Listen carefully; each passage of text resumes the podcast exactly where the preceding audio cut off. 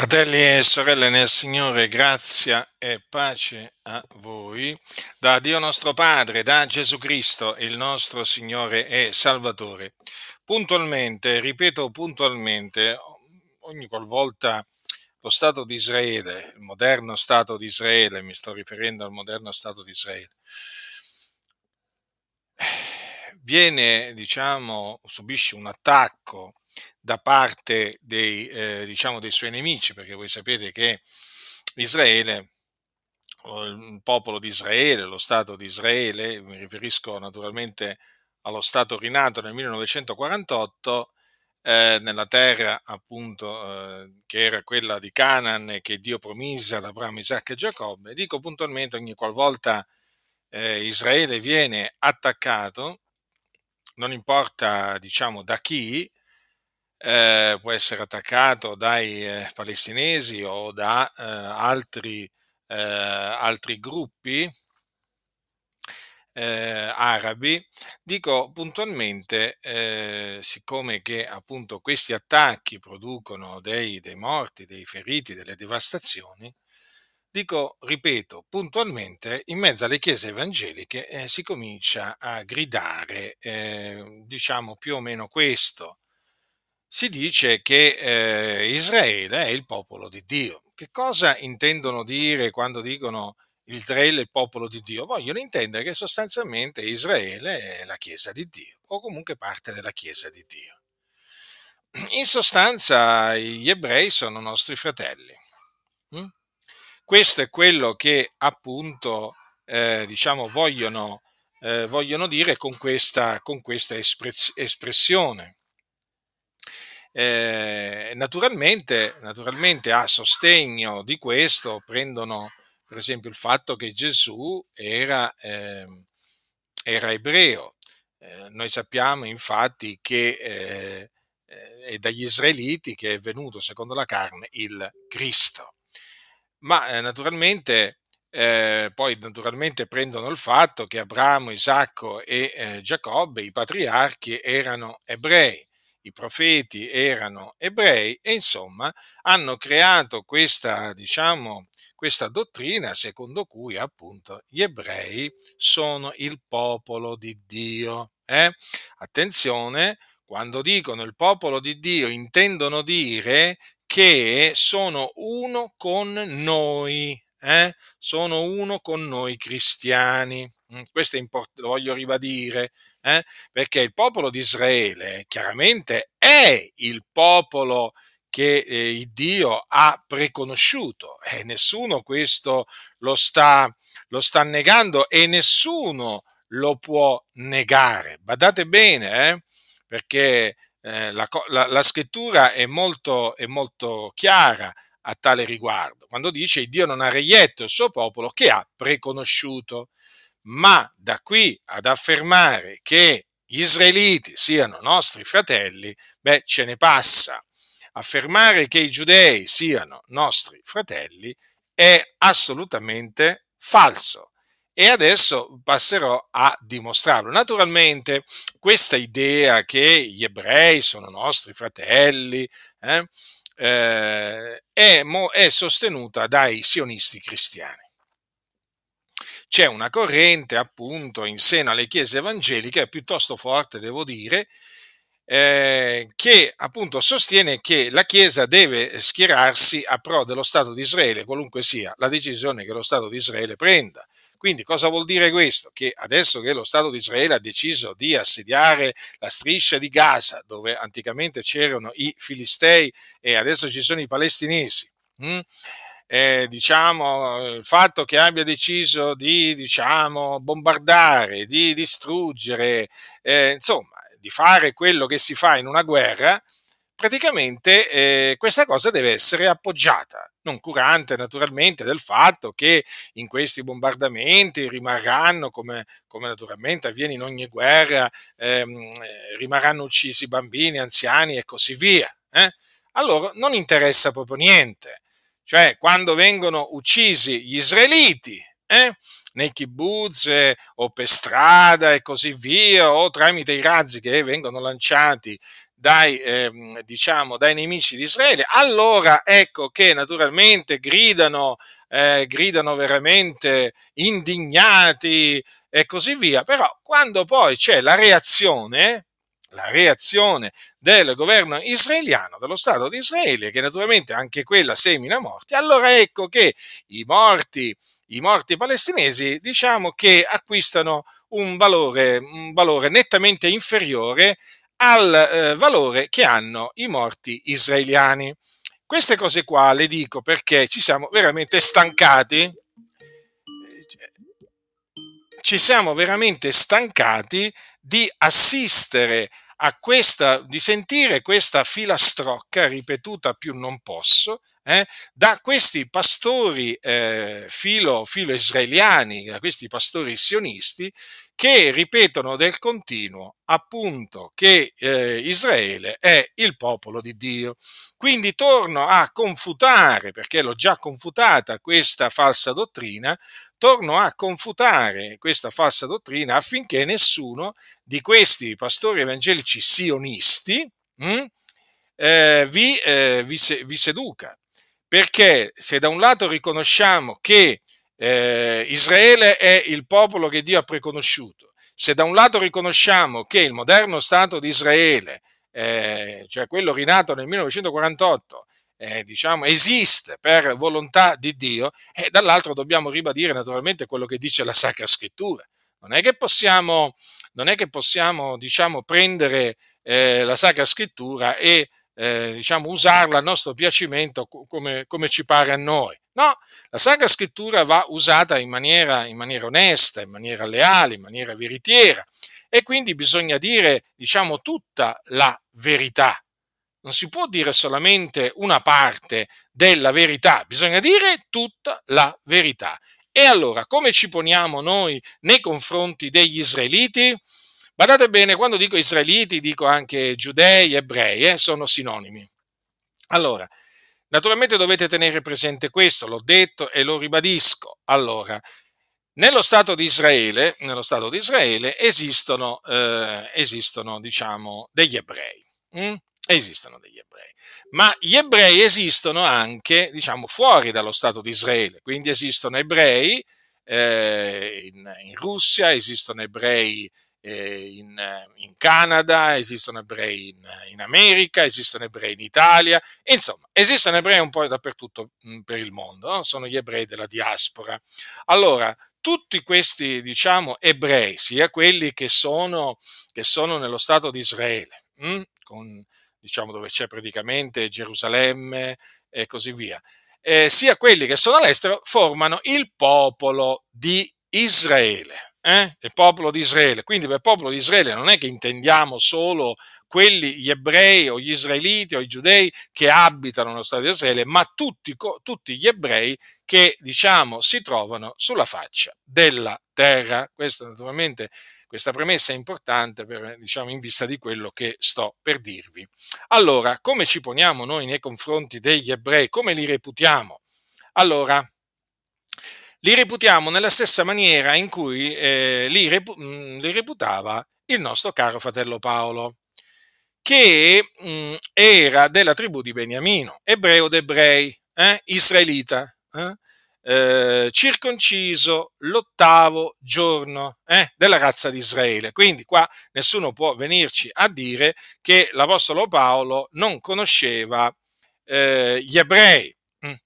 L'Apostolo Paolo, peraltro, l'Apostolo Paolo, peraltro prima di, eh, di, essere salvato dal Signore, che cos'era? Eh? Allora, era un fariseo, era un ebreo di nascita, quindi. era un fariseo della, della setta dei farisei, che era la setta più rigida del, del giudaismo, e come lui si definì era un bestemmiatore, un persecutore e un oltraggiatore, molto zelante nella tradizione dei padri, ma lui si è definito in questa maniera. Cioè, quando lui era nel giudaismo, quando perseguitava tutto potere la Chiesa di Dio, lui era un bestemmiatore, un persecutore, un oltraggiatore. Uso le sue parole, tratte dalla sua prima epistola a Timoteo, per fare capire come lui, appunto, una volta che poi eh, il Signore l'ha salvato, eh, si considerava prima di ehm, conoscere il Signore Gesù Cristo. Avete capito questo ebreo d'ebrei come si considerava? Eh? Non solo il primo dei peccatori che Cristo Gesù è venuto, è venuto a salvare, ma badate bene, un, perse, un bestemmiatore, un, per, un bestemmiatore perché? Bestemmiava forse il nome di Dio? No, lui bestemmiava il nome di Gesù, perché lui odiava il nome di Gesù il Nazareno. Mm? Poi era un persecutore perché perseguitava la Chiesa di Dio e un oltraggiatore perché offendeva appunto i, eh, coloro che eh, diciamo erano discepoli del, mm, del Signore Gesù Cristo. Eh? Allora, Peraltro, peraltro, era un persecutore di Cristo Gesù, perché Gesù quando poi gli apparve sulla via di Damasco gli disse, Saulo, Saulo, perché mi perseguiti? Quindi, quando lui dice era un persecutore, sì, intende dire un persecutore della Chiesa di Dio, ma badate bene anche un persecutore di Cristo. Eh? Perché Gesù gli disse, Saulo, Saulo, perché mi perseguiti? Ricordate quando gli apparve sulla, eh, diciamo sulla via mentre andava a Damasco. E quindi queste cose è bene tenerle a mente. Allora io potrei prendere veramente per confutare questi sionisti cristiani, potrei prendere veramente solo l'esempio, l'esempio di Saulo, di Saulo da Tarso. Ora, Saulo da Tarso era considerato dalla Chiesa di Dio di allora, quando appunto perseguitava la Chiesa di Dio, come era considerato? Un fratello? Un fratello in Cristo? Una, un, uomo, eh, un uomo salvato? Eh? un uomo sulla via della salvezza, fatemi capire. Pietro e gli altri apostoli, com'è che lo consideravano a Saulo da Tarso prima che il Signore gli apparisse sulla via di, eh, di Damasco e lo salvasse? Come lo consideravano?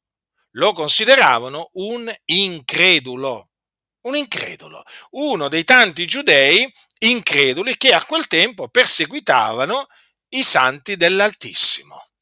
E quindi già questo naturalmente basterebbe per, diciamo, confutare quelli che dicono che gli ebrei sono il popolo di Dio. Ma allora se gli ebrei sono il popolo di Dio, allora vuol dire che anche Saulo, prima che il Signore lo salvasse, faceva parte del popolo di Dio. Ma no, lui cosa dice? Era un bestemmiatore, un persecutore un oltraggiatore. A me non risulta che i bestemmiatori, i persecutori e gli oltraggiatori siano sulla via della salvezza. Non mi risulta che siano figliuoli di Dio, non mi risultano che siano salvati, giustificati, non mi risulta. E allora? Allora Saulo era ebreo, certamente, era fariseo, certamente, era zelante della tradizione dei padri, ma non era salvato. Non era un figliolo di Dio, non era un membro della Chiesa di Dio. Ci divenne poi appunto quando il Signore lo salvò apparendogli sulla via di Damasco. È chiaro? Per noi è chiaro, ma per i soliti, i soliti naturalmente sionisti, non è chiaro affatto questo, perché devono difendere assolutamente, assolutamente lo Stato, lo Stato di Israele. E questa difesa a oltranza dello Stato di Israele li porta a dire cose veramente assurde e diaboliche, come per esempio eh, dicono per esempio che non c'è bisogno di evangelizzare gli ebrei. E perché non c'è bisogno? Ma certo, perché sono sulla via della salvezza, ma come qualcuno dirà, ma loro non credono che Gesù è il Messia com'è possibile che siano salvati? Beh, ci vengono a dire che c'è una via di salvezza particolare per gli ebrei, praticamente c'è una corsia preferenziale. Eh? Allora, per noi gentili, diciamo, la via è Cristo Gesù, per loro è la Torah, la legge. Quindi, praticamente, cosa vogliono dire? Eh, che gli ebrei si salvano anche senza credere nell'Evangelo. E questo, eh, diciamo, ciò che viene sostenuto poi dai sionisti cristiani, che gli ebrei, appunto, proprio perché si salvano osservando la legge di Mosè, appunto, eh, possono essere considerati salvati come appunto, possiamo, come appunto noi ci consideriamo salvati. Ma perché no? Loro dicono. Alla fine che ci divide? È solamente la fede nel Messia. E dici poco, vorrei dire. E dici poco. Ma qui veramente stiamo, stiamo parlando di gente che non capisce niente. Avete capito? Avete capito bene? Sì, gente che non capisce niente. Cioè gente che prende la parola di Dio se la, gente, se la getta alle spalle. Perché è gente che ha occhi, eh, ha occhi, ma non vede, ha orecchie ma non sente sono persone veramente cieche e sorde. Parlare con loro è come parlare col muro. Sì, sì, proprio con il muro. E allora veniamo a quello che dice l'Apostolo Paolo, il nostro caro fratello Paolo ai santi di Roma. Allora l'Apostolo Paolo esprime al capitolo 9 la sua grande naturalmente tristezza e il suo eh, dolore continuo eh, che aveva nel cuore a motivo dei suoi fratelli.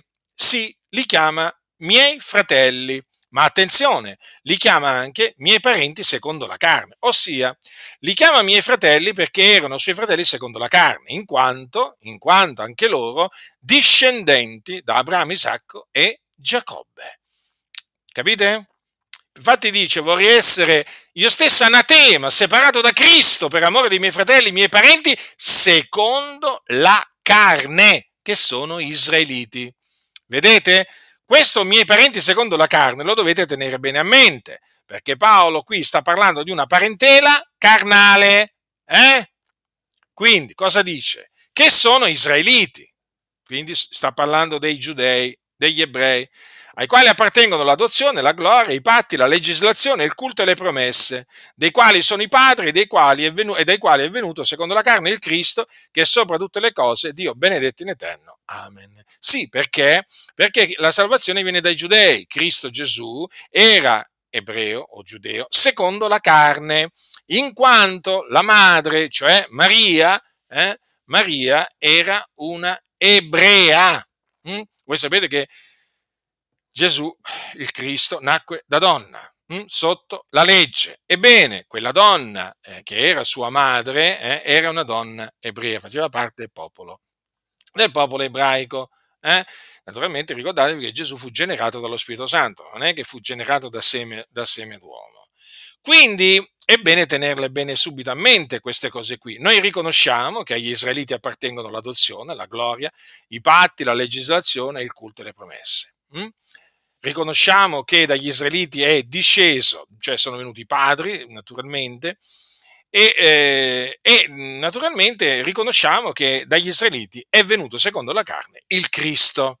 Queste sono cose che noi le riconosciamo, ma badate bene, riconosciamo anche tutto il resto che dice la parola del Signore, e cioè che gli ebrei hanno intoppato, hanno intoppato, eh, diciamo, eh, in una pietra d'intoppo, eh, in una roccia d'inciampo, eh, che è Gesù Cristo, perché a questo sono stati destinati. Hm? Appunto, proprio perché sono stati destinati a intoppare nella parola, l'Apostolo Paolo dice, però non è che la parola di Dio sia caduta a terra, cioè non è che le promesse di Dio per il fatto che, eh, diciamo, Israele abbia inciampato eh, o diciamo eh, gli israeliti abbiano inciappato in Cristo, non è che per, eh, a motivo, mm, cioè per il fatto che so, siano, sono caduti, questo significa che le promesse di Dio siano cadute a terra. No, no, no, assolutamente. Assolutamente. Ma perché questo? Perché l'Apostolo è chiaro a tale riguardo, non tutti i discendenti da Israele sono Israele. Ora, questa affermazione, eh, questa affermazione, le chiese proprio veramente le, la dovrebbero veramente scrivere proprio sui locali, sui locali di culto. Proprio. Eh? Beh, detto così, eh. Naturalmente no, perché dopo magari qualcuno lo fa. no, chiaramente ho detto in, in un certo senso mm, questo perché? Perché vorrei veramente che queste parole, diciamo, eh, fossero scolpite nella mente, nella mente, nei cuori di tutti i credenti. Cioè, non tutti i discendenti da Israele sono Israele. Ora qualcuno potrebbe dire, ma non è contraddittorio. Com'è possibile? Come si fa ad affermare, come faceva Paolo, che non tutti i discendenti da Israele sono Israele? Ma se sono discendenti da Israele, per forza no? Dovrebbero, devono essere Israele. E eh no, perché l'Apostolo Paolo qua sta dicendo che non tutti coloro che discendono secondo la carne da Israele sono l'Israele di Dio. Già, perché c'è Israele e Israele. Allora, l'Israele di Dio è praticamente il popolo di Dio composto da giudei e gentili, per gentili si intendono i, diciamo, eh, i, i, non, i non giudei di nascita, che hanno creduto che Gesù di Nazareth è il Cristo o Messia. Eh? Allora, dell'Israele di Dio, naturalmente, fanno parte anche dei giudei, non esclusivamente dei giudei, ma anche dei giudei. Questi giudei che fanno parte dell'Israele di Dio sono il residuo eletto secondo la grazia. Sì, perché in Israele v'è un rimanente, un rimanente che appunto il Signore ha salvato. Infatti dice Paolo, anche nel tempo presente v'è un residuo secondo l'elezione della grazia. Cioè c'è un piccolo numero chiamato il rimanente eh, in mezzo al popolo di Israele, quindi in mezzo a tutti gli israeliti che sono sulla faccia della terra, che eh, avendo creduto che Gesù di Nazareth è il Messia, sono nostri fratelli e sono figli di Dio, perché sono nati da Dio. Chiunque crede che Gesù è il Cristo o il Messia è nato da Dio. Quindi quelli sono nostri fratelli, ma sono un piccolo numero. La stragrande maggioranza degli israeliti o ebrei o, eh, eh, o giudei non sono figlioli di Dio, non sono membri del corpo di Cristo, non sono salvati, non sono giustificati, sono dei peccatori come lo era Saulo da Tarso prima che Gesù gli apparisse sulla via di Damasco, sono dei peccatori sulla via della perdizione, ai quali va dunque annunziato il ravvedimento e l'Evangelo della gloria del beato Dio, esattamente come gli veniva annunziato da, dagli apostoli, eh, dai, 12, dai 12 apostoli, ma anche dall'apostolo, dall'apostolo Paolo. Esattamente ancora oggi. Quindi non tutti i discendenti di Israele sono da Israele, sono Israele. È giusto. Infatti la realtà testimonia questo, né per il fatto, è Paolo che dice, che sono progenie d'Abramo, sono tutti figlioli d'Abramo, anzi in Isacco ti sarà nominata una progenie. Attenzione fratelli nel Signore, attenzione a quello che dice l'Apostolo Paolo in merito ad eh, Isacco. Cioè, dice Paolo, non i figlioli della carne sono figlioli di Dio, ma i figlioli della promessa sono considerati come progenie, poiché questa è una parola di promessa, in questa stagione io verrò e Sara avrà un figliolo. Allora, dobbiamo parlare di Abramo. Allora, Abramo, l'ebreo. Hm? Allora, voi sapete che Abramo credette all'Eterno ciò gli fu messo in conto di giustizia, quindi egli fu giustificato, egli è il nostro padre. Allora, allora Abramo generò due figlioli. Eh? Allora, generò eh, Ismaele da, eh, dalla serva Agar, da, da, una donna schiava. E generò poi eh, Isacco, eh, Isacco da, don- da una donna libera, che era Sara, sua moglie. Allora, eh, il figlio, diciamo, eh, di Abramo, che il Dio stabilì come progenie, eh, o come sua progenie, fu Isacco. Infatti il Signore gli disse, in Isacco ti sarà nominata una progenie. Quindi, questo è di fondamentale importanza per capire che cosa? Cioè che non per il fatto che Ismaele eh, fu generato da Abramo, cioè non, non, cioè non, per il fatto appunto che fu generato da Abramo, significa che egli fosse appunto la progenie eh, di Abramo. Oh? No, fratelli nel Signore, no. Eh, Ismaele nacque secondo la carne, invece Isacco nacque secondo lo spirito. Isacco, Isacco nacque in virtù di una promessa. Isacco, eh? Ismaele non nacque in virtù di una promessa. Infatti è Isacco che è chiamato il figlio della promessa. Perché questo? Perché il Signore, appunto, gli diede questa parola di promessa, in questa stagione io verrò e Sara avrà un figliolo. Ebbene, quel figliolo di Abramo è la progenie di Abramo. Eh? Infatti dice, quando infatti il Signore gli disse, in Isacco ti sarà nominata una progenie. Ebbene, quella è la progenie di Abramo. Mm? Quindi, il figlio della promessa. Allora, la stessa cosa oggi. Non per il fatto che sono progenie d'Abramo, cioè discendenti di Abramo, ciò significa che appunto sono tutti figli d'Abramo, no? Perché figli d'Abramo sono solamente quei giudei, giudei eh, che appunto eh, hanno creduto che Gesù di Nazareth è il Messia e quindi sono figli della promessa. Naturalmente anche noi siamo figli d'Abramo, però io mi sto concentrando appunto sugli israeliti. Anche noi siamo figli d'Abramo mediante la fede nel Signore Gesù Cristo e anche noi siamo figli della promessa. Mm? Ora, questo è molto importante, fratelli del Signore, per capire che quindi non perché appunto eh, diciamo eh, gli ebrei sono discendenti di, mm, sono progenie di Abramo, questo significa che sono figli di Abramo, no? perché figli d'Abramo eh, eh, si diventa, si diventa credendo che Gesù di Nazareth è il Messia. Allora è evidente che tutti quegli ebrei sulla faccia della terra che non credono che Gesù è il Messia non sono figli d'Abramo. Sono appunto, discendono da Abramo, ma non sono figli d'Abramo. Guardate, fratelli, queste cose sono fondamentali per capire la gravità dell'errore appunto che, sta, che viene propagato in tante chiese.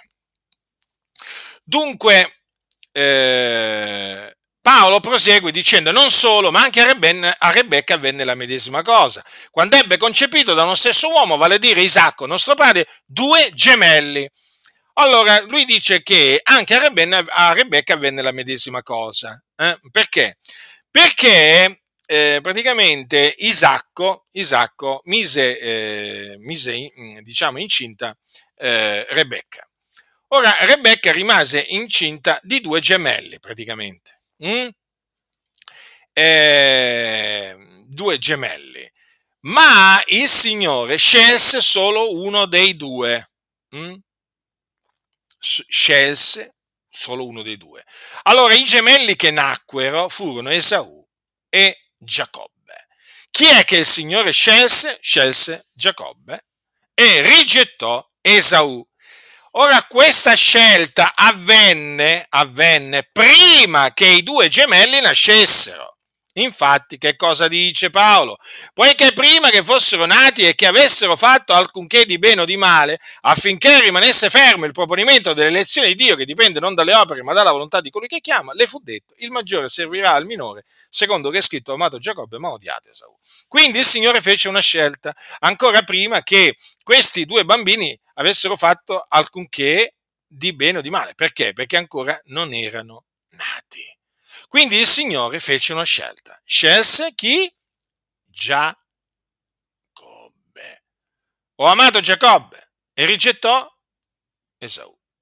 Ma ho odiato Esaù. Ma come il Signore odia allora? Sì, sì, il Signore come ama, ah, eh, odia anche. Eh, alcuni non credono che Dio, che Dio odia, noi lo crediamo, la Bibbia lo dice, peraltro Dio odia tutti gli operatori di iniquità, quindi avvertiamo gli operatori di iniquità che sentono le mie predicazioni, perché so che ci sono anche non pochi operatori di iniquità eh, che ascoltano le mie predicazioni, io li avverto, guardate che Dio vi, mm, Dio vi odia, eh? l'ira di Dio è sopra di voi. Quindi io vi ho avvertito, ravvedetevi, convertitevi dalle vostre vie malvagie eh? e credete nell'Evangelo, perché altrimenti ve ne andrete in perdizione. Questo messaggio rivolto agli operatori di iniquità che Dio odia.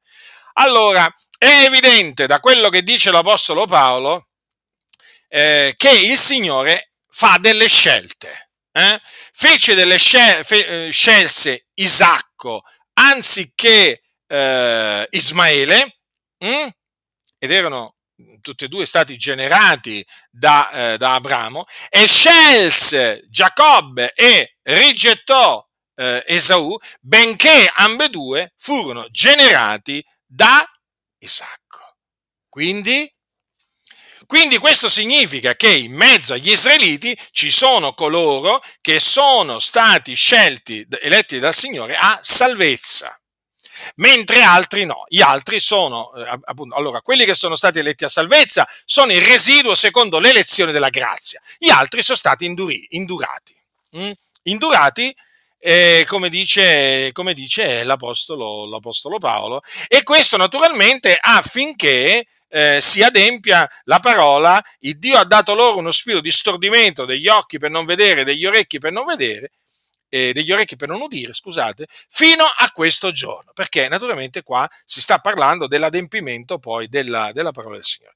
Allora, quindi c'è un residuo in mezzo agli israeliti, o ebrei o gentili, che appunto è il residuo secondo l'elezione della grazia.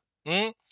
Allora, questi ebrei, un piccolo numero, eh, sparsi un po', diciamo, ci sono ebrei che fanno parte di questo residuo, sia in Israele che anche fuori da Israele, questi sono, eh, diciamo, gli unici ebrei che fanno parte dell'Israele di Dio, cioè della Chiesa di Dio. Questi li possiamo chiamare fratelli, anzi li dobbiamo chiamare fratelli in Cristo Gesù. Mm? Ma gli altri. Perché? Perché gli altri, benché eh, siano progenie eh, d'Abramo, non sono figlioli d'Abramo. Non lo sono, perché figlioli d'Abramo sono solamente coloro che hanno la fede, i quali dunque sono giustificati e benedetti con il credente Abramo. Eh? Allora, qualcuno naturalmente a questo punto eh, eh, diciamo, potrebbe dire, ma allora Dio è ingiusto, come è possibile? In mezzo a questo popolo eh, sceglie gli uni e rigetta altri? E l'Apostolo Paolo allora previene, previene, eh? leggere le epistole dell'Apostolo Paolo è meraviglioso perché lui già previene appunto chi, diciamo, potrebbe fare certe domande. Allora dice, che diremo dunque? V'è forse ingiustizia in Dio? Eh sì, perché appunto, diciamo, eh, nel leggere queste cose uno potrebbe dire, ma allora Dio è ingiusto. Ma come? Ha scelto, ha scelto Isacco anziché Ismaele, ha scelto Giacobbe anziché Esaù. No, il Dio non è ingiusto. Infatti dice Paolo, dopo aver fatto la domanda, ve fosse ingiustizia in Dio? Cosa dice? Così non sia. E lo spiega.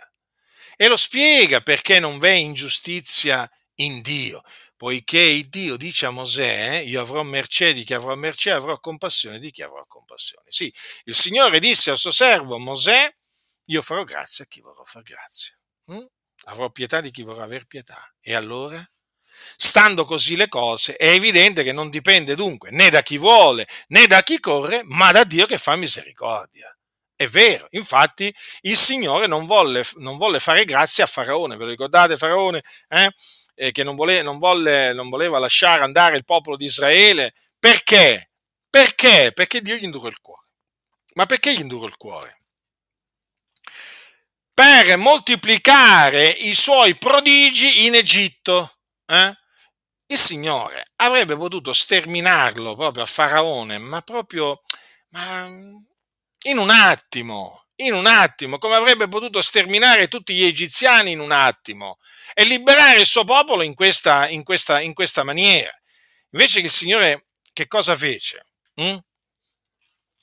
Il Signore eh, volle indurare il cuore di Faraone affinché lui si rifiutasse di dare ascolto alla voce di Dio. Eh? Dio infatti eh, mandò Mosè Aaron da Faraone, ma lui appunto rifiutò di ascoltare eh, la parola di Dio che Mosè e Aaron gli, appunto, gli trasmisero. Mm? Allora il Signore indurò il cuore, perché c'era un piano, il Signore voleva mostrare la sua potenza, diciamo, contro, contro, gli egiziani e voleva che poi questo fosse raccontato nelle generazioni a venire. Infatti, per quello la scrittura dice a Faraone: appunto per questo io ti ho suscitato per mostrare in te la mia potenza e perché il mio nome sia pubblicato per tutta la terra. Vedete, Faraone è un esempio eh, di un uomo a cui il Dio non ha voluto fare eh, fare grazia. Quindi è un esempio di vaso di ira preparato per la perdizione. Eh sì, perché esistono i vasi d'ira preparati per la perdizione i quali appunto vengono induriti da Dio affinché non si convertano e vadano così in perdizione. Allora, davanti a, davanti a, tutto ciò, che cos'è che noi dobbiamo dire? Dobbiamo dire quello che dice Paolo, così dunque egli fa misericordia a chi vuole e indura chi vuole. Così stanno le cose. Quindi noi eh, naturalmente riconosciamo che un induramento parziale si è prodotto in Israele e eh, quelli che appunto il Signore ha induriti, quelli che sono induriti, non sono nostri eh, fratelli, perché rifiutano di credere che Gesù è il Messia.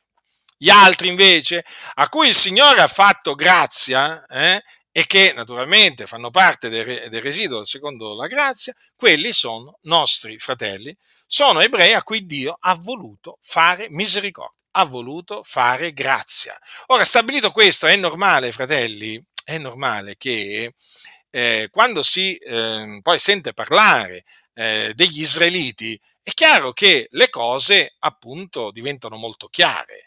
Cioè, in mezzo agli israeliti ci sono i salvati e i perduti. La stragrande maggioranza degli israeliti giudei ebrei sono sulla via della perdizione, come lo erano peraltro anche ai giorni di Gesù e ai giorni degli apostoli. Mm? Quindi, siccome che la salvezza gli ebrei la possono ottenere solamente credendo nel Signore Gesù Cristo, anche loro devono ascoltare l'Evangelo, anche a loro bisogna annunziargli l'Evangelo, che vi ricordo è che Cristo è, mo- che, che è, la, è la buona novella, che Gesù di Nazareth è il Cristo o Messia che è morto per i nostri peccati secondo le scritture, che fu seppellito, che risuscitò dai morti il terzo giorno secondo le scritture e che apparve ai testimoni che erano stati innanzi scelti da Dio. Questo è l'Evangelo che va annunziato anche agli ebrei, sia quelli che si trovano nello Stato di Israele, moderno Stato di Israele, sia quelli che si trovano nella diaspora. Questo è l'Evangelo che va annunziato anche ai giudei perché l'Evangelo è potenza di Dio per la salvezza di ogni credente, del giudeo prima e poi del greco, perché in esso la giustizia di Dio è rivelata da fede a fede, secondo che è scritto, ma il giusto vivrà per fede. Non c'è possibilità di salvezza o di giustificazione per un ebreo eh, all'infuori dell'Evangelo, del, de, della fede nell'Evangelo. Non c'è. Il, gli ebrei non si possono salvare eh, diciamo, osservando la legge di Mosè. Non possono essere giustificati osservando la legge di Mosè, perché nessuna carne sarà giustificata nel suo cospetto mediante le opere della legge, perché mediante la legge è data la conoscenza del peccato, non la giustificazione dal peccato. Eh? Per la giustificazione il Signore ha provveduto diciamo, eh, l'opera espiatoria di Gesù Cristo. Infatti per questo Cristo è venuto nel mondo per essere la propiziazione dei nostri peccati. Ecco perché gli ebrei ci odiano. Sì, gli ebrei ci odiano. E come se ci odiano? Beh, dell'odio degli ebrei però verso di noi non si può parlare a quanto pare, eh? però io so che gli ebrei ci odiano e lo manifestano questo odio, soprattutto gli ultraortodossi e anche gli ortodossi. Eh? Sì, sì, anche verso noi gentili, ci disprezzano. La verità è questa, poi a alcuni non interessa la verità, ma a me non interessa di loro, a me interessa la verità e quindi io la proclamo. Allora, quando si proclama l'Evangelo ancora oggi agli ebrei, naturalmente eh, si viene odiati dagli ebrei. Perché gli ebrei pensano di essere giustificati eh, per le opere della legge. Non vogliono sentire parlare della giustificazione per grazia mediante la fede nel Signore Gesù Cristo. Assolutamente. Loro odiano infatti in maniera particolare eh, l'Apostolo Paolo, che lo chiamano apostata, traditore, insomma, ne hanno per l'Apostolo Paolo veramente di, di epiteti, veramente un'enormità, un'enormità, un'enormità. Ho letto, ho letto appunto dei libri scritti da rabbini ebrei che veramente quando, quando veramente scrivono di Paolo, veramente si vede che il sangue gli va al cervello, agli occhi, non ci vedono più perché praticamente Paolo per loro è il fondatore, è il fondatore del cristianesimo. Il fondatore del cristianesimo, questi ebrei dicono, non è Gesù. No, dicono, Gesù non voleva creare nessuna, nessuna nuova religione, dicono, nessun nuovo movimento. La colpa è tutto di quel fariseo traditore, apostata, Saulo da Tarso, eh? che appunto a un certo punto ha creato il cristianesimo. Vabbè, si sa ormai questi, gli ebrei si inventano di tutto. Menzogna più, menzogna di meno. Ne hanno inventate di menzogne nel corso del tempo e si sono inventati pure questa. Che il fondatore del cristianesimo chi è? Eh, e chi poteva essere? Doveva essere per forza Saulo da Tarso. Allora, questo è allora per dirvi, fratelli del Signore, che cosa? Che cosa? Che Dio regna, che Dio è sovrano, nessuno può resistere alla, alla sua volontà e come dice l'Apostolo Paolo, il vasaio non egli potestà sull'argilla da trarre della stessa massa un vaso per uso, per uso nobile e un altro per uso ignobile? Quindi vedete, il Signore ha deciso di fare grazia a chi vuole fare grazia a Lui in mezzo agli ebrei e non gli, si, non gli si può contestare alcunché al Signore, perché il Signore fa tutto ciò che vuole. Peraltro, ricordatevi, ricordatevi quello che Isaia esclama riguardo a Israele, quando anche il numero dei fiori di Israele fosse come l'arena del mare, il rimanente solo sarà salvato, perché il Signore eseguirà la sua parola sulla terra in modo definitivo e reciso. Avete capito, fratelli? Eh? Il rimanente solo sarà salvato. E infatti, in, diciamo al tempo presente, è solamente un piccolo residuo di ebrei che è salvato. E badate, e badate, questi ebrei eh, nostri fratelli che credono che Gesù di Nazareth è il Messia, guardate che sono perseguitati dai loro connazionali. Non importa se vivono nello Stato di Israele o all'estero, guardate che sono disprezzati, eh? disprezzati, odiati soprattutto dalle frange ultraortodosse degli ebrei. Hm? Che naturalmente ci sono, cioè praticamente sono quelli più attaccati alla tradizione, che ci sono sia nello Stato di Israele che all'estero. Ma guardate, fratelli del Signore, voi dovete sapere che allora coloro che fanno parte del residuo eh, se, ehm, secondo le lezioni della grazia, mi sto riferendo agli ebrei, che, quei pochi ebrei che nel mondo credono che Gesù di Nazareth è, è il Messia, ma guardate che non vengono considerati ebrei dagli altri ebrei, eh, perché hanno creduto che Gesù di Nazareth è il, il, il Messia. Il loro, nome, il loro nome viene maledetto. Eh? Sì, sì, sono considerati dei traditori, dei apost- degli apostati, ma guardate che i nostri fratelli ebrei di nascita che, hanno, che, credono che Gesù di Nazareth è il Messia soffrono, soffrono per le mani degli ebrei disubbidienti induriti da Dio. Mm? Soffrono e come? Questo va detto, questo va detto in mezzo alla Chiesa di Dio per onorare appunto questi nostri fratelli che soffrono come appunto soffrivano i nostri fratelli eh, ebrei di nascita al tempo dell'Apostolo Paolo. Leggete il libro degli Atti degli Apostoli e poi vi renderete conto, eh?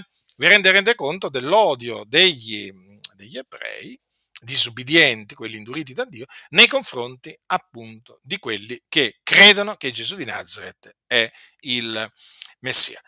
E dunque ehm, questo è di fondamentale importanza per distruggere appunto eh, quello che dicono questi sionisti, che tanto danno stanno facendo nel campo di Dio, sono come i filistei veramente questi sionisti, danneggiano, il, guastano il campo di Dio. Allora, detto questo, però, attenzione, attenzione perché c'è un pericolo un pericolo che, cor- che, corriamo noi gentili, che è quello di insuperbirci contro, diciamo, agli ebrei disubbidienti, cioè contro eh, quei rami dell'ulivo domestico che sono stati troncati a motivo della loro incredulità. Eh? Allora, guardiamoci dall'insuperbirci, eh, fratelli, contro, giude- contro i giudei disubbidienti. Eh? Attenzione, perché? Perché?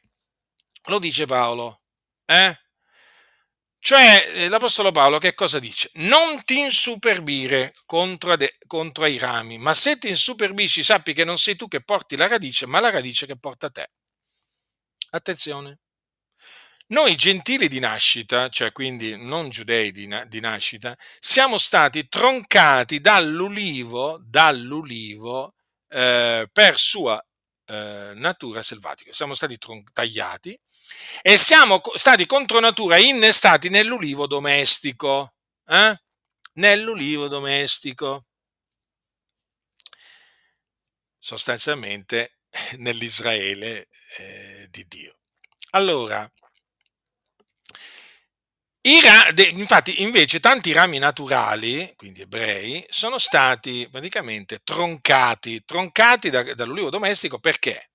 Perché appunto hanno, hanno rifiutato, perché rifiutano che, eh, di credere che Gesù di Nazareth è il eh, Messia. Mm?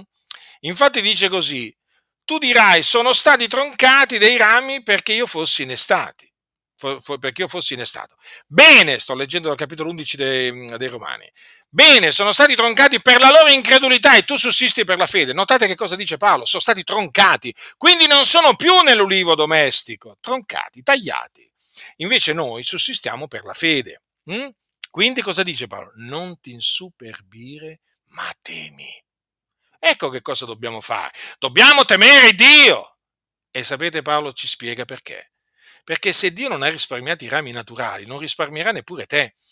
Vedi dunque la benignità, la severità di Dio, la severità verso quelli che sono caduti, ma verso te la benignità di Dio se tu perseveri nella sua benignità, altrimenti anche tu sarai reciso. Quindi non illudiamoci. Se noi non perseveriamo nella benignità di Dio, anche noi saremo recisi, tagliati. Altro che una volta salvati, sempre salvati. Eh? Cioè, praticamente, una volta innestati, sempre, eh, diciamo per quanto riguarda i gentili in Cristo, una volta innestati, sempre innestati, no? Attenzione, attenzione cosa dice Paolo. Eh? Seppur tu perseveri nella sua benignità, altrimenti anche tu sarai reciso. Quindi vedete che in queste parole naturalmente eh, diciamo, c'è la possibilità di scadere dalla grazia, eh, di essere recisi dall'ulivo, dall'ulivo domestico. Quindi noi non ci dobbiamo...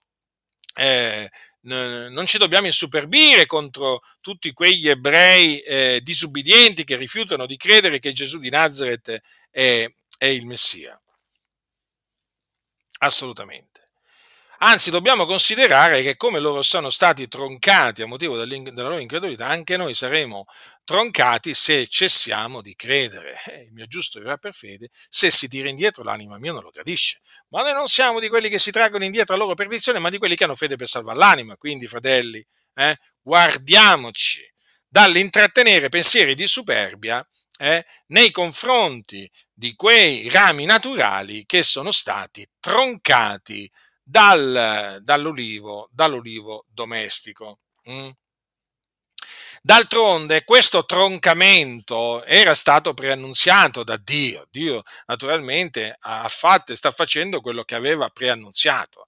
Cioè praticamente il fatto che Israele, eh, gli israeliti sarebbero, sarebbero inciampati. Hm? Sarebbero inciampati. Il Signore proprio lo aveva, lo aveva stabilito.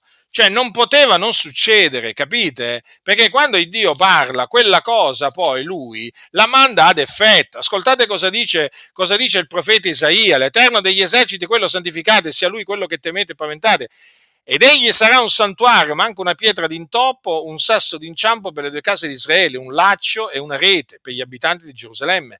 Molti tra loro inciamperanno, cadranno, saranno infranti, rimarranno nel laccio e saranno presi. Capitolo 8 di Isaia. Quindi vedete, il Signore aveva preannunziato che appunto eh, avrebbe eh, fatto inciampare eh, molti, molti israeliti, non tutti, perché l'induramento che si è prodotto in Israele è parziale, non è totale. Se fosse totale non ci sarebbero, non ci sarebbero credenti, eh, nostri fratelli, in mezzo agli ebrei. Invece è parziale, perché appunto una parte degli ebrei è indurita da Dio. E questo è un mistero che noi non dobbiamo ignorare. Paolo non voleva che le chiese ignorassero questo mistero eh? affinché, affinché non fossero presuntuose. Perché, fratelli, non voglio che ignorate questo mistero affinché non siate presuntuosi che c'è un induramento parziale se prodotto in Israele, finché sia entrata la pienezza dei gentili. Quindi, allora, questo mistero è importante. Eh? È importante, fratelli, per noi, eh, per noi che siamo gentili di nascita. È importante conoscerlo per non diventare presuntuosi. Cioè, allora, qual è questo mistero? Che un induramento parziale si è prodotto in Israele, e ve l'ho spiegato. Finché sia entrata la pienezza dei gentili, cosa significa? Che questo induramento parziale è temporaneo, perché durerà solamente fino a quando si realizzerà la pienezza dei gentili. Perché Paolo dice, così tutto Israele sarà salvato. Vedete? Allora, allora, naturalmente stiamo guardando al futuro, questo è un evento che ancora deve verificarsi, tutto Israele sarà salvato secondo che è scritto, il liberatore verrà da Sion, egli affronta, allontanerà eh, da Giacobbe le impietà e questo sarà il mio patto con loro quando io torrò via i loro peccati. Vedete? C'è una promessa ben precisa fatta dal Signore e questa promessa si adempirà, si adempirà. Eh? Quando si adempirà, tutto Israele sarà salvato. Eh? Ma fino a quando non sarà entrata la pienezza dei gentili, eh, solamente un residuo, un rimanente di Israele sarà salvato. Mm? Allora poi Paolo prosegue, leggo dal capitolo 11 dei Romani, e dice, per quanto concerne l'Evangelo, essi sono nemici per via di voi. Ecco, questo è un punto fondamentale, fratelli. Cioè, gli ebrei non sono mica nostri amici. Mm? ma manco amici di Dio sono. Infatti non piacciono a Dio gli ebrei disubbidienti. Per quanto concerne l'Evangelo, sono nemici per via di noi. Mm? Ma per quanto concerne l'elezione, sono amati per, per via dei loro padri, perché i doni e la vocazione di Dio sono senza pentimento. Infatti, ricordiamoci che gli ebrei discendono da Abramo, Isacco e Giacobbe, con i quali appunto il Dio fece un patto, un patto saldo che rimane fermo. I doni e la vocazione di Dio sono senza pentimento. Quindi vedete, l'Apostolo Paolo poi che cos'è che ci, ci dice? Che siccome voi siete stati in passato disubbidienti a Dio, ma ora avete ottenuto misericordia per la loro disubbidienza? Eh sì, perché? Perché, come dice poco prima l'Apostolo Paolo, per la loro caduta la salvezza è giunta ai gentili per provocare loro gelosia. Capite? Cioè, rifletteteci un momento, no? È proprio a motivo della, ehm, eh, eh, proprio della caduta proprio della caduta eh, di, eh, di, Israele che la salvezza è giunta a noi gentili. Eh? eh e quindi noi praticamente abbiamo eh, ottenuto misericordia, badate bene, per la disubbidienza degli ebrei, per la loro caduta sostanzialmente. La salvezza è giunta a noi. Mm? E quindi noi siamo stati graziati. Però vedete nel piano di Dio meraviglioso, eh? peraltro questa caduta il Signore l'ha provocata per appunto provocare gli ebrei a gelosia. Perché gli ebrei avevano provocato Dio a gelosia eh? e anche ad ira con i loro, loro, loro idoli e il Signore promise la vendetta eh? che li avrebbe provocati poi, diciamo, eh, li avrebbe provocati a gelosia. Guardate che Dio è tremendo, fratelli. Guardate che quelli che pensano di potersi fare beffe di Dio, guardate che sbagliano grandemente grandemente, si illudono, si illudono grandemente. Dio è tremendo. Infatti, eh, guardate cosa aveva detto il Signore nella legge. Eh? Essi mi hanno mosso a gelosia con ciò che non è Dio, mi hanno irritato con i loro idoli vani e io li muoverò a gelosia con gente che non è un popolo. Li irriterò con una nazione stolta. Avete capito il Signore? Allora il Signore, mediante la caduta di Israele, praticamente ha fatto giungere la salvezza a noi gentili per provocare mediante di noi a gelosia gli ebrei, gli ebrei disubbidienti, eh? per muoverli a gelosia. Eh? Per, eh, perché così, così, così, è proprio così, per irritarli. Infatti loro sono molto arrabbiati, gli ebrei disubbidienti, verso di noi, eh? perché noi siamo diventati, mh, mm, per usare un'espressione, eh, un'espressione biblica, siamo diventati partecipi della radice della grassezza dell'ulivo. Eh? Lo, dell'ulivo domestico naturalmente, e gli ebrei a motivo di questo sono infuriati contro di noi. Mm? Sono mossi a gelosie a cagione, a cagione nostra, eh, ma questa è la vendetta, è la vendetta dell'Iddio di Israele. Eh, Signore tremendo, Signore tremendo. Allora vi stavo dicendo appunto che per la disubbidienza, diciamo, degli, eh, degli ebrei, mh, mm, eh, noi abbiamo ottenuto misericordia. Paolo lo dice chiaramente, ma ora avete ottenuto misericordia per la loro disubbidienza. Però attenzione, dice anche, così anch'essi sono stati ora disubbidienti, onde per la misericordia voi usata ottengono essi pure misericordia, perché Dio ha rinchiuso tutti nella disubbidienza per fare misericordia a tutti, fratelli del Signore. Stiamo parlando del piano di Dio, eh, che Dio ha formato in se stesso e che appunto sta, sta diciamo, eh, diciamo, adempiendo sotto i nostri occhi e che poi naturalmente eh, diciamo, adempierà eh, pienamente ehm, diciamo, quando appunto tutto Israele sarà salvato. Allora guardate cosa dice Paolo, Dio ha rinchiuso tutti nella disubbidienza per fare misericordia a tutti, naturalmente a tutti quelli a cui lui vuole fare misericordia, perché sappiamo che Dio fa misericordia a chi vuole, quando non è che c'è scritto, qua c'è scritto che per fare misericordia a tutti significa che farà misericordia a tutti gli uomini, eh?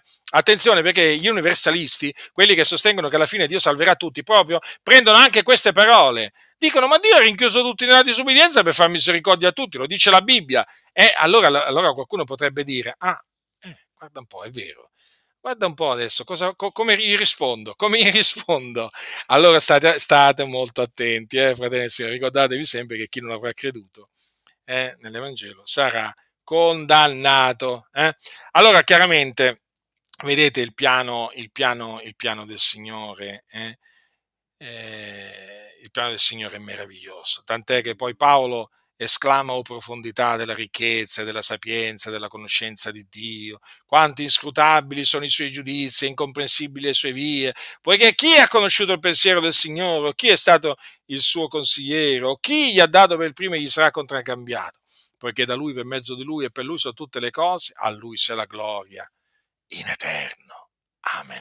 Vedete l'Apostolo Paolo davanti, davanti, davanti alla sapienza di Dio, davanti, davanti, ai suoi giudizi, davanti alle sue vie, rimaneva veramente stupefatto eh? ed esclamava appunto queste bellissime, queste bellissime parole e effettivamente anche noi davanti a questo piano di Dio veramente vogliamo veramente dire le stesse cose che diceva, diceva l'Apostolo Paolo. Dunque vi ho fatto un breve riassunto appunto di quello che dice la Sacra Scrittura in merito ai eh, discendenti, eh, in merito ai discendenti di Israele, cioè non tutti i discendenti da Israele sono Israele, né per il fatto che sono progenie di Abramo, sono tutti figli di Abramo. Vi ho spiegato, diciamo, eh, brevemente come stanno le cose affinché voi abbiate di che rispondere a quelli che vi vengono a dire ma Israele è il popolo di Dio, a modo di dire,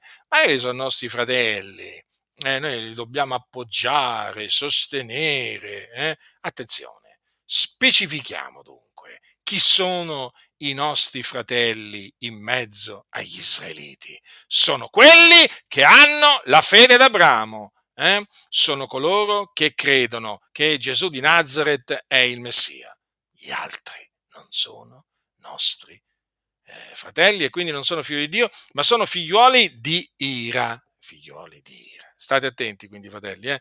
nessuno vi seduca con vani ragionamenti. La grazia del Signore nostro Gesù Cristo sia con tutti coloro che lo amano con purità incorrotta. Amen.